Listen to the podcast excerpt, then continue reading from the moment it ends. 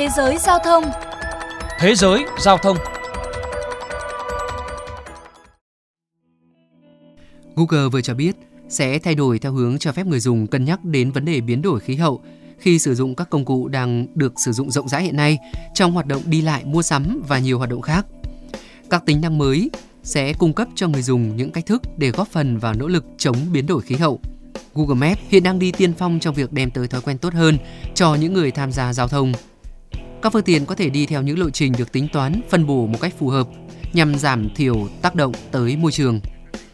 Theo đó, tính năng mới của Google Maps sẽ cung cấp và gợi ý cho người dùng bản đồ các tuyến đường mà xe ô tô sẽ sử dụng ít nhiên liệu hơn với thời gian di chuyển tương đương.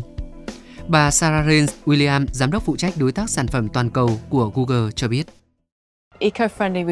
Tính năng chỉ đường thân thiện với môi trường của Google sẽ được triển khai tại Mỹ và ra mắt tại châu Âu trong năm 2022. Chúng tôi ước tính tính năng mới này sẽ giúp giảm hơn 1 triệu tấn khí thải carbon mỗi năm.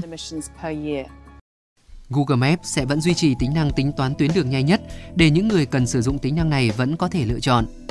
Tuy nhiên, nếu thời gian dự kiến trên cả hai tuyến đường bằng nhau thì sẽ mặc định lựa chọn tuyến đường có mức khí thải carbon thấp nhất. Đây là một tính năng thông minh trong nỗ lực hỗ trợ việc bảo vệ môi trường thông qua việc phân bổ luồng giao thông, sắp xếp các cung đường sao cho phù hợp nhằm thân thiện hơn với môi trường. Kể cả đối với xe điện hay những loại xe sử dụng động cơ đốt trong thì tính năng này phần nào cũng sẽ giúp ích cho việc bảo vệ môi trường. Bên cạnh đó, Google cũng công bố một dự án khác về việc sử dụng trí tuệ nhân tạo AI để tăng hiệu quả hoạt động của đèn giao thông, từ đó góp phần giảm ô nhiễm.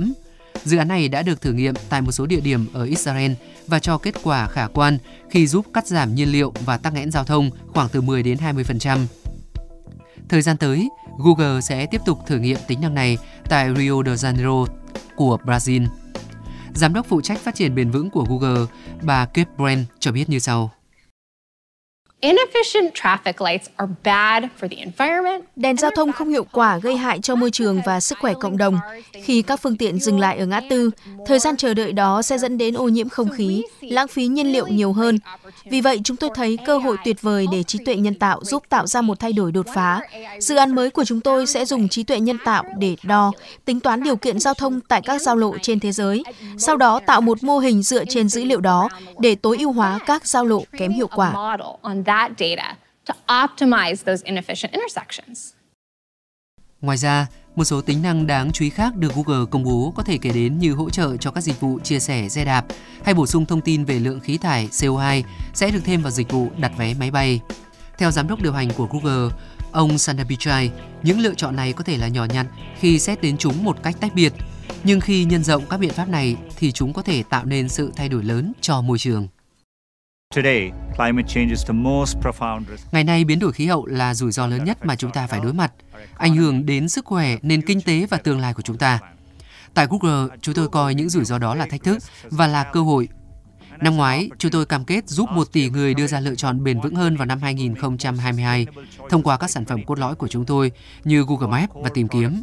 Trong tất cả những nỗ lực này, mục tiêu của chúng tôi là làm cho lựa chọn bền vững trở thành một lựa chọn dễ dàng hơn an easier choice.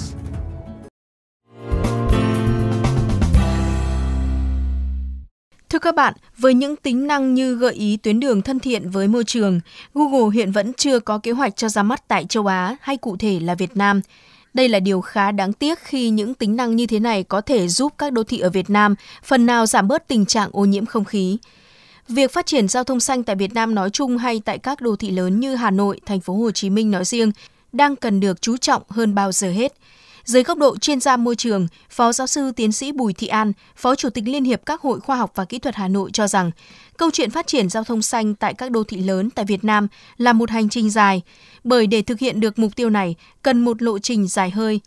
Phát triển đô thị xanh, không gian xanh là định hướng mang tính chiến lược cần có sự quan tâm vào cuộc đồng bộ của các cấp chính quyền, các tổ chức chính trị xã hội từ trung ương tới địa phương và toàn thể cộng đồng. Đến đây chuyên mục Thế giới Giao thông xin được khép lại. Cảm ơn quý thính giả đã quan tâm theo dõi.